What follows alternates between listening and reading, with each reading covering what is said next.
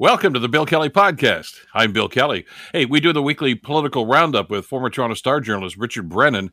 Mike Schreiner, leader of the Ontario Green Party and the MPP for Guelph, has announced he's going to bring a trio of bills aimed at protecting Ontario's greenbelt. He'll join us and talk about that.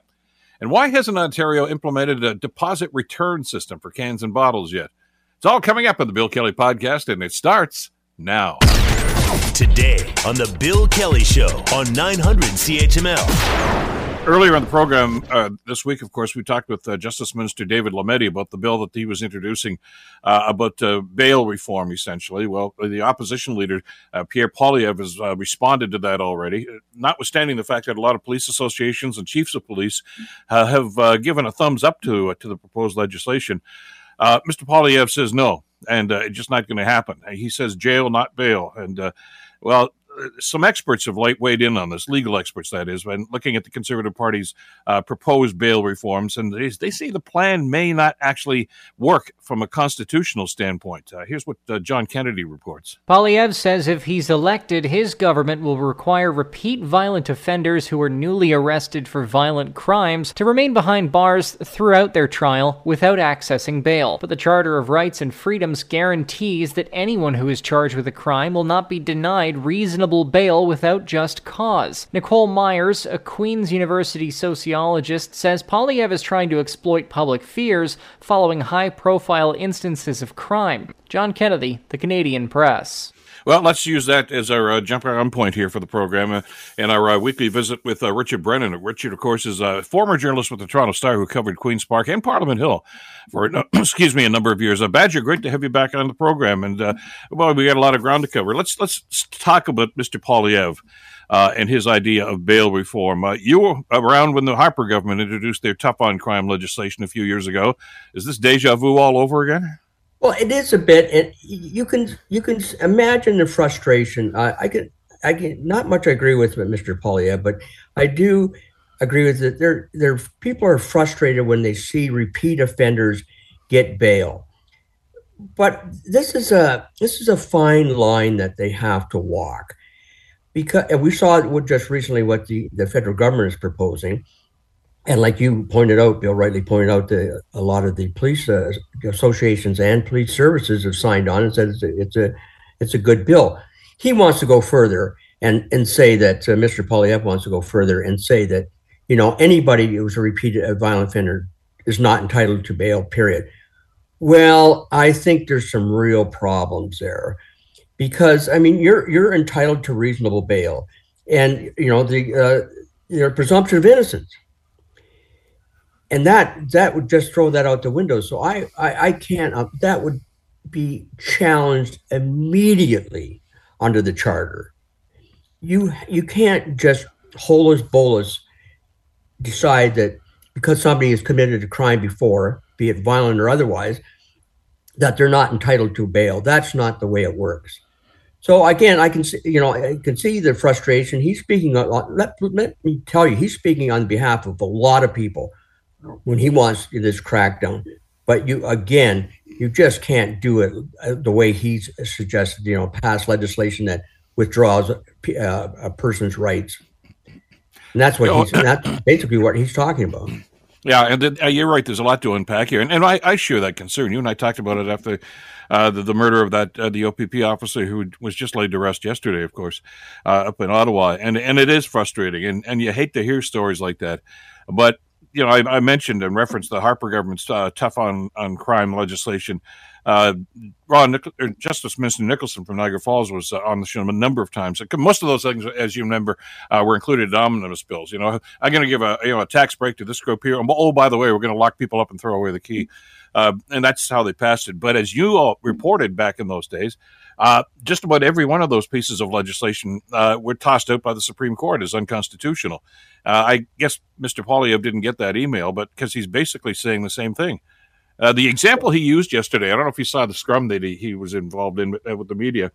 He says if somebody, uh, you know, commits six or seven crimes and gets arrested again for another crime, they shouldn't get bail. Well, that goes against the very Constitution. In other words, we're assuming he's guilty automatically, that individual, instead of innocent. And that's not the way our system works. Presumption of innocence. That's what it's based yeah. on. Uh, sure, we look at these, you know, these, uh, you know, folks that commit crimes, one crime after another, some of them violent, but you might commit a, a you know t- two or three violent crimes, but you might get picked up for shoplifting. And uh, you know, does that mean that you're you're you're not entitled to bail? It it it it's all well and good to you know, let this spill this spill out of your mouth and say, well, you know, we're going to get tough on crime, and you know, bad actors aren't going to get away with this any longer. That's all well and good, but the point is, there's rules and regulations to prevent abuse, and what he's talking about will certainly be seen as abuse mm-hmm. under the under the charter. Yeah, and and again, you know, we, we got a, a, a typical Pierre Poilievre answer here when he went on with examples like that and, and said, you know, that uh, he says the courts have backed him up on that approach. Well, there's no evidence of that. I mean, you know, he, you can't make up facts, you know. But you know, that what was that old line? You're, you know, you're entitled to your own facts, but uh, th- that's not the truth in situations like this. So, and and and and I know the, the criticism is always going to be, oh, there you go, you're just you coddling up to the bad guys, and, and, that's not the case at all. But if you, there's no sense in having a charter of rights and freedoms if you're not going to adhere to it, and and even the lowest of the low who commit some of these heinous crimes are still Canadian citizens, and and the charter has to apply. Now we can have a discussion about the justice system itself uh, and about you know uh, how quickly the trials are actually going through. I, the number of people that are in jail right now uh, are actually awaiting trial in, in many cases, uh, which tells me there's a much bigger problem here than just bail itself. Well, Bill, I'll tell you, the majority of people right now in provincial jails are doing dead time because they're awaiting trial. They haven't been convicted of anything, not not for particular what they've been charged with. Yeah, other cases maybe, but they're just waiting for a trial. And and that's I mean that's not right. Uh, and under any circumstance, I know people say, you know, we got to get tough tough on these guys. Well, the fact is, the majority of the people that are sitting in jail right now, provincial jails, have not been found guilty of what they're charged for, with. They have, you know, they their case has not even been heard yet. So it's all well and good to just tough on crime nonsense. And look at, I'm the last guy that's going to coddle, uh, you know, the bad guys because, you know, if you're if you're a criminal and you're convicted, you know, you should go to jail. That's it. You know, under the circumstances applied. But to suggest that everybody in the jails today are, are serving are there are heinous criminals, well, it's just not true. No, it's uh, it's going to be an interesting debate uh, once they start uh, going back and forth on this in, in the Commons in the next little while, and uh, we'll see just uh, exactly what kind of support uh, Mr. Poilievre is going to have from outside of his own caucus. Anyway, listen, I we want to cover provincial and federal politics. This is going to that's a big issue, of course, on the federal scene. Provincially, though, I got to ask you about the announcement just a couple of days ago here from Municipal Affairs Minister about basically uh, divorcing uh, Brampton and and and Peel region and Mississauga and Caledon. They were all part of that regional government that uh, was formed in 1974 by the Davis government, and basically he's going to blow that up and basically tell these guys they're on their own. Um, now I, I don't know what Patrick Brown or Bonnie Crombie or anyone else are thinking about this right now. Uh, but this is almost the reverse of what Mike Harris did with amalgamation. This is divorce as opposed to a shotgun wedding. Uh, but I'm afraid the results may well be the same. In other words, an awful lot of acrimony and animosity. This is going to make a Hollywood divorce look like child's play. this, Bill, I tell you, this is going to be wrought with problems. It's going to cost a ton of dough to break up these three communities. It's going to cause all kinds of consternation. You know, by by the various municipalities involved.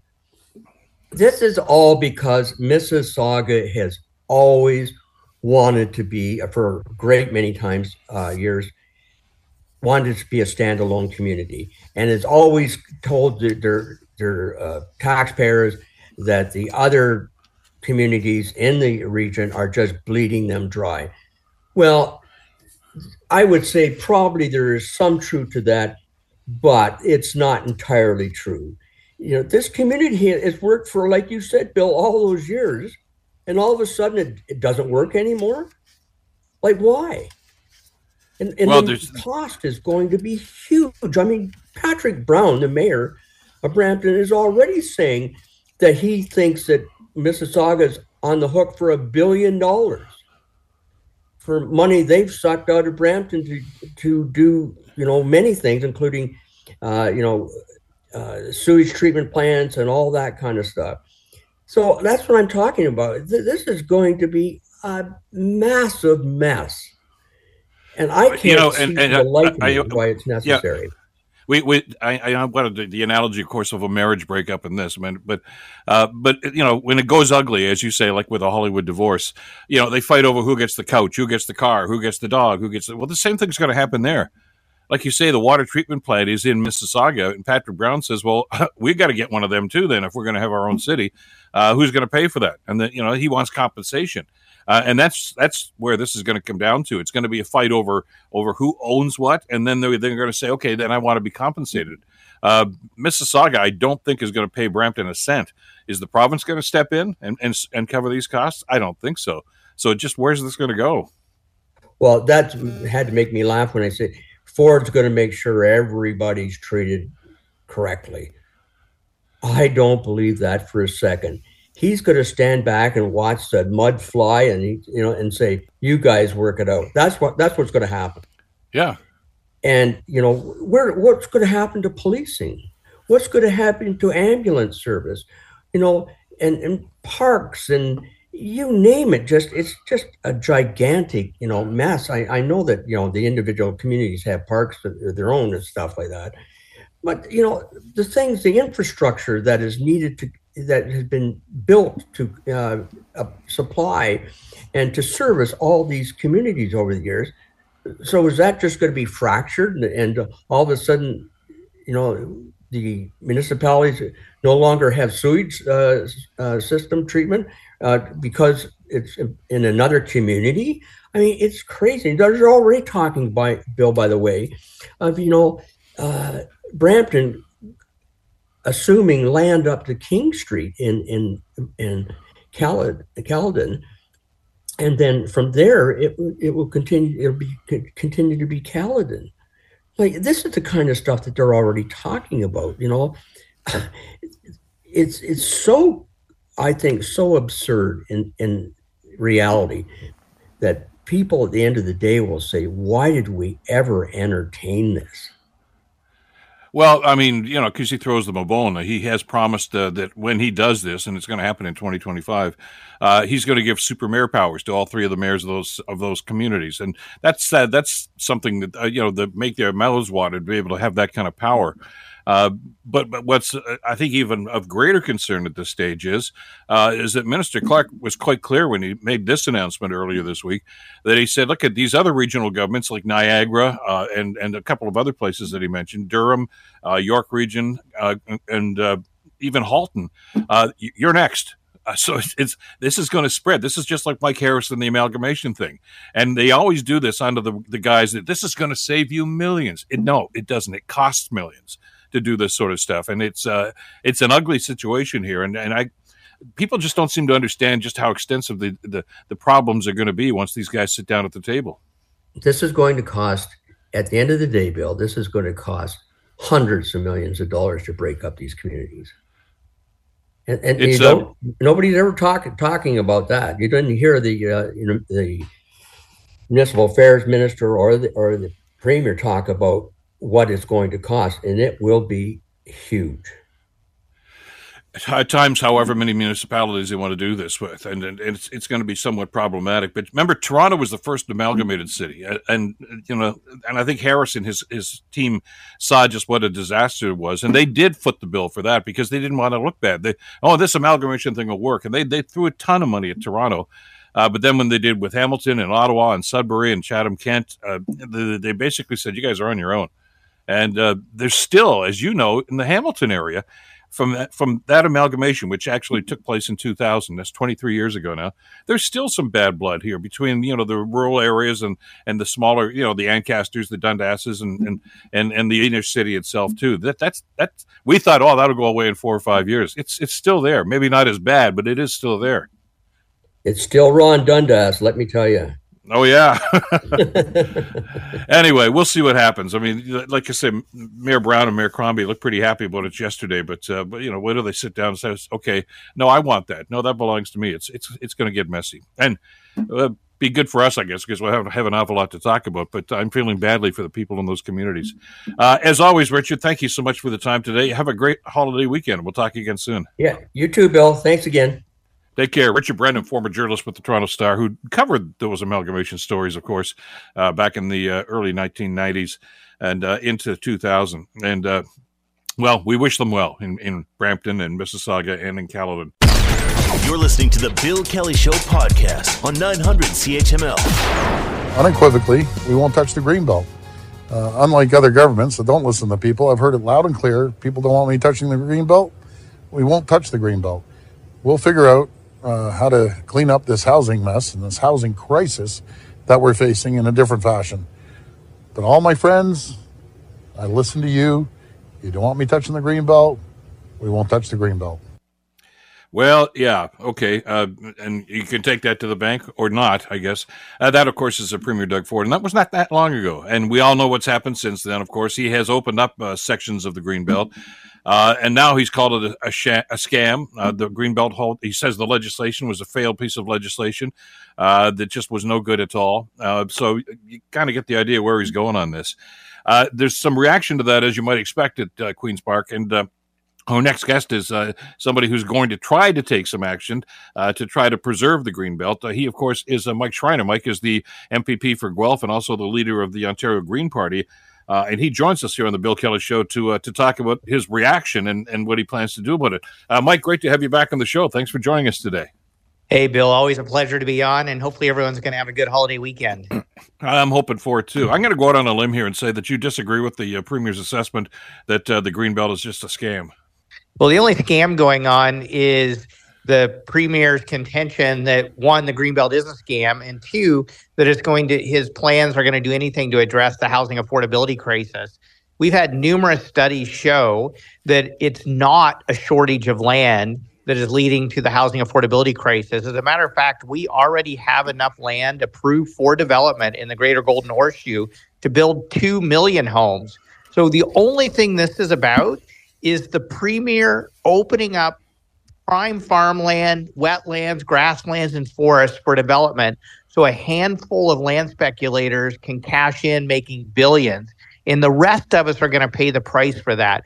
Higher cost of servicing low density sprawl and higher cost to our families who are going to have to commute further to be able to find a home. We shouldn't be forcing young people to drive until they qualify for a mortgage.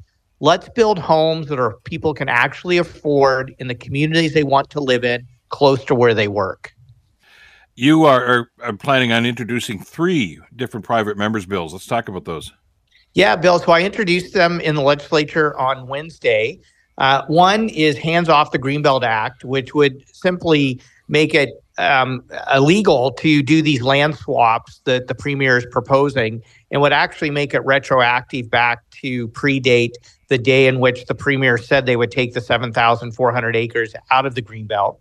The second one is no more highways in the greenbelt, and that's focused on 400 series highways.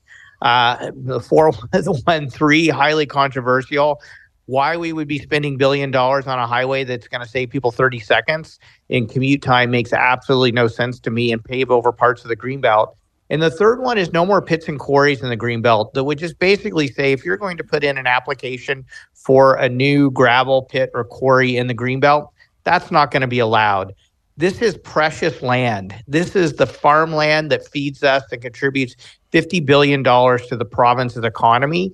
It's the wetlands, grasslands, and forests that clean our drinking water, protect us from flooding and other extreme weather events, and provide just beautiful places for families to be able to access and enjoy nature and the physical and mental health benefits of doing so. You know, the thing that, that I, I still can't seem to get around here is uh, is the the insensitivity about this. And I know people, oh, yeah, use, I'm not a tree hugger. No, no, I don't. I'm not either. Uh, but I understand and I appreciate nature, and I understand the balance of nature, and I, that's part of the discussion that uh, this this government doesn't seem to want to partake of. uh, that if you start messing around with some of those lands, as you mentioned, first of all, you, you're you're going to eliminate a good deal of farmland when you do this, and uh, you think grocery prices are high now.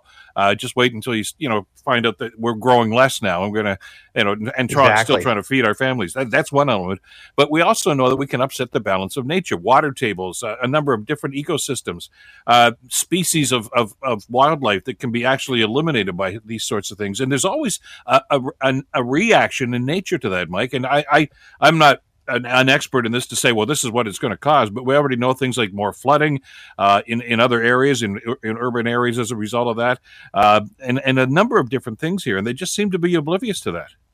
Oh yeah, it's just it's just outrageous. It's reckless. It's dangerous. What the premier is trying to do now, ramping up and escalating his rhetoric uh, around the fact that he wants to destroy the greenbelt uh, even after he promised not to do it. And you know, we've documented almost 18 times where either the premier or the his minister of uh, housing in the legislature explicitly said, "We will not touch the green belt. We will not develop the green belt. And now the premier is hell bent on destroying the green belt. And I had Victor Doyle at Queens Park this week, and he was one of the main professional planning architects uh, designing the green belt. And he talked about the fact that it was a year and a half of consultations with farmers, with local communities, with municipal leaders, with academic experts, with planning experts, with hydrogeologists, um, wildlife experts, planning out protecting the most sensitive ecosystems in farmland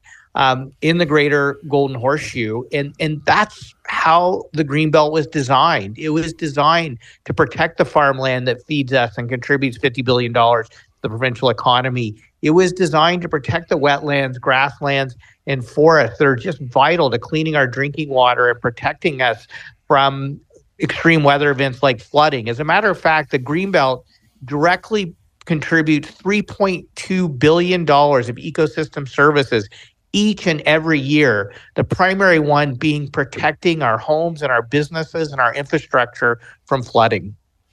And listen, I know one of the points that he's uh, brought up a couple of times, both Minister uh, Clark and, and the Premier himself, I guess, really, is that well, come on, the previous Liberal government uh, incurred on the, but it's because it's it's not a perfect act. There is no such thing as a perfect piece of legislation. Uh, there has been reevaluation, and and they, yes, they have had some changes to it, and places that may have originally been included in the green belt have been excluded from it. But that's after they went through a process. Mike, you know about that. There's there was an environmental uh, assessments that were redone on this. There was a, a back and forth about this and public consultations about it before they made those sorts of announcements. He's eliminated all that.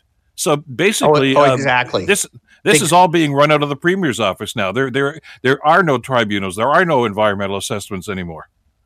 Well, exactly, Bill. I mean, you, you nailed it. I mean, the premier says the greenbelt was drawn with crayons on the back of a napkin. The only thing that's been drawn with crayons on the back of the na- of a napkin, probably at a stag and doe party, it was the premier carving out 7,400 acres of greenbelt land with no rationale or explanation of why those lands were carved out of the greenbelt. As a matter of fact, the Duffin Rouge Agricultural Preserve even had an additional layers of protection on it through an act specifically designed to protect that land because it is top top productive farmland. And so the premier not only pulled it out of the green belt, he actually passed legislation to revoke a whole bunch of conservation easements on that land. And to put what the liberals did in context, and you know, I raised concerns at the time when the when the liberals did take land out of the green belt, but the bottom line is is 340 acres were removed from the green belt. Um, right now, Premier Ford is removing 7,400. And when the Liberals did it, it was part of a coordinated review. Every legislation or most pieces of legislation, especially one like this, has a review process where you know every 10 years you review it you you go through a you know a lot of consultation with communities farmers experts around if there needs to be you know some boundary adjustments.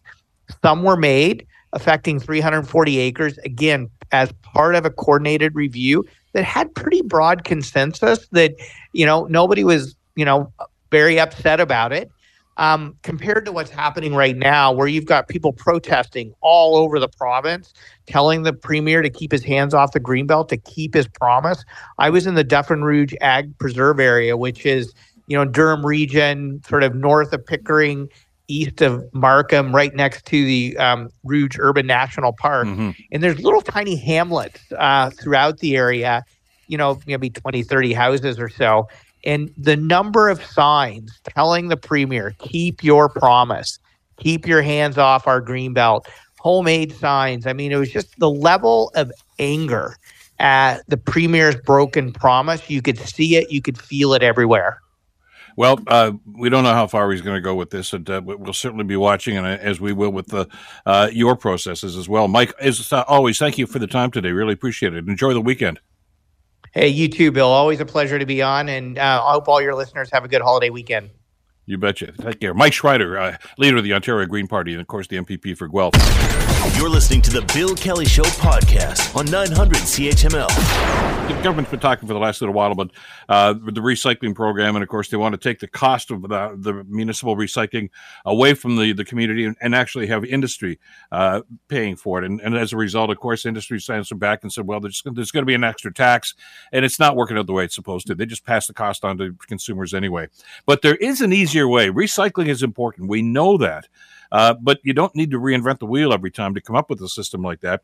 And our next guest uh, wrote a, an interesting piece. Uh, it's on the TVO.org uh, webpage right now. It says, Please, can Ontario just implement a deposit return system for cans and bottles?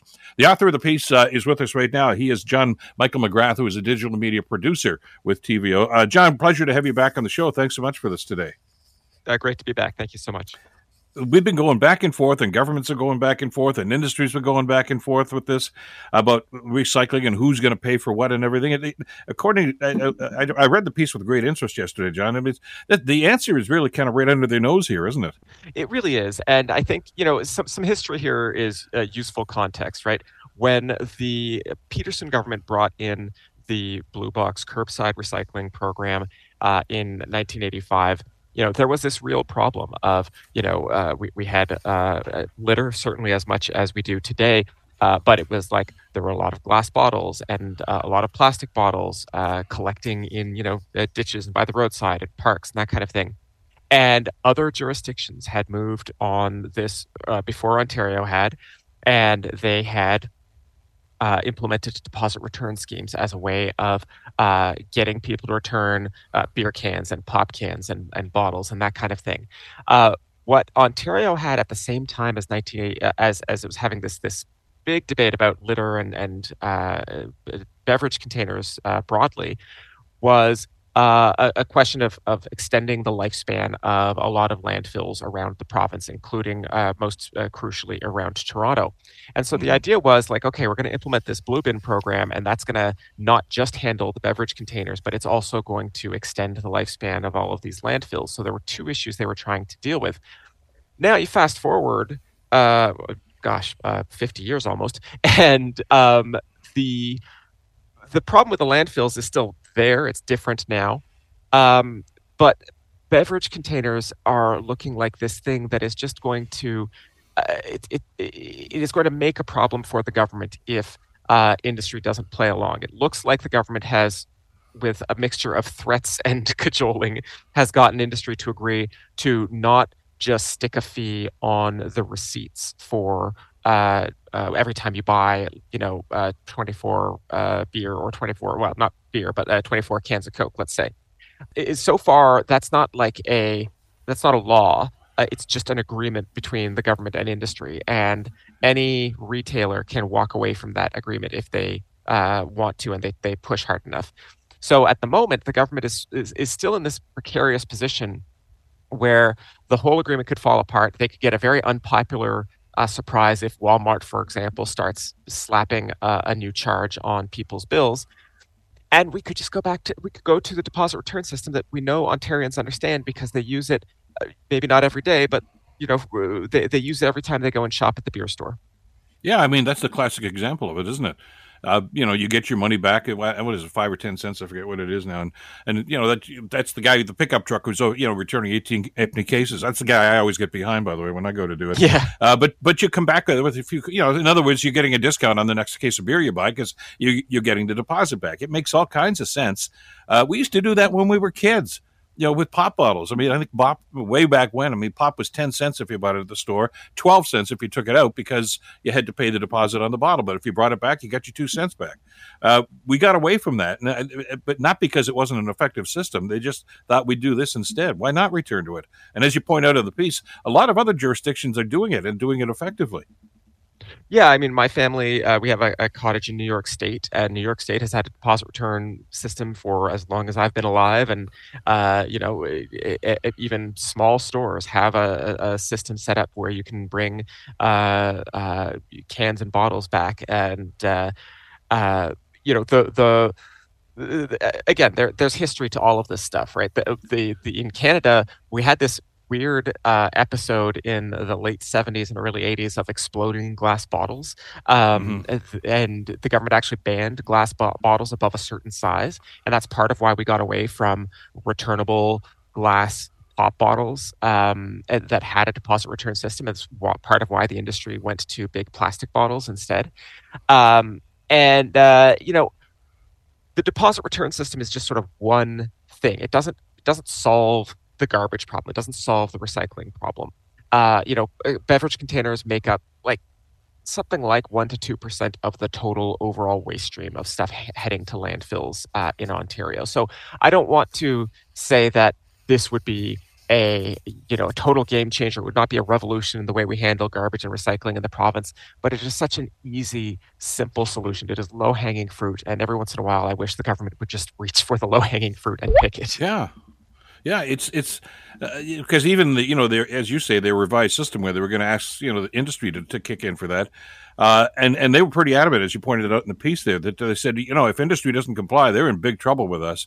Now they're kind of saying well we can't really force them to do anything. So you know already they're they're preparing for this their system to fail. So why not look for an alternative that uh, that you know, as you say is tried and true. Uh, I, would like to think that somebody at Queen's Park is going to read this and say, "Yeah, that's not a bad idea." Uh, because it just you know sometimes the simple way is the best way, and this, like as you mentioned in the piece here, uh, this this is a simple way It may well be the best way for us to get this done. Well, and it is it doesn't uh, conflict with the blue box, right? There's going to yeah. be, you know, even if we did a, a perfect deposit return system tomorrow, we would still need the blue box for uh, newspaper and we would need to figure out plastic recycling. And that's something I didn't even talk about in this column. You know, we, are still going to have a curbside recycling collection, uh, even if we did deposit return, but they don't conflict. We we can have the two systems uh, operating simultaneously, and and like lots of other jurisdictions do that too. Uh, so that it doesn't um, it, it, doesn't get in the way of any other government priorities. You know, uh, this is all happening as you mentioned in your introduction. the the context here is that you know municipalities uh, frankly got sick of ha- having to deal with the costs of blue bin recycling because they felt that industry was, you know, when industry started slapping recycles uh, logos on all of their plastics, right? They did that without ever talking to municipal recycling agencies, and so uh, that caused a huge amount of problems for municipal uh, uh, waste collection. They they still really haven't sorted out the plastics that's part of what this whole transition to industrial responsibility is about is trying to get industry to really own the waste that they uh, create but the problem with this beverage uh, uh, situation at the moment or one of the problems with it is that it looks like the fee is just going to go towards maintaining the status quo because that's yeah. still the easiest and cheapest thing for the industry to do uh, in terms of prodding them to actually being a bit more um, responsible corporate citizens I don't think that the the current system, uh, as it is set up, will do anything like that. Exactly. Uh, it's a great piece. They can go to the TVO, TVO.org uh, webpage and uh, read the piece in its entirety. Uh, as always, uh, John, thank you so much for this. I enjoyed the long weekend. We'll talk again soon uh, when you write that other piece about plastics, okay? Thanks so much. Take care. John Michael McGrath from TVO. The Bill Kelly Show, weekdays from 9 to noon on 900 CHML. The Bill Kelly Podcast is available on Apple Podcast, Google Podcast, or wherever you get your podcasts from. You can also listen to The Bill Kelly Show weekdays from 9 till noon on 900 CHML. I'm Bill Kelly. Thanks again for listening. And don't forget to subscribe to the podcast. It's free, so you never miss an episode. And make sure that you rate and review.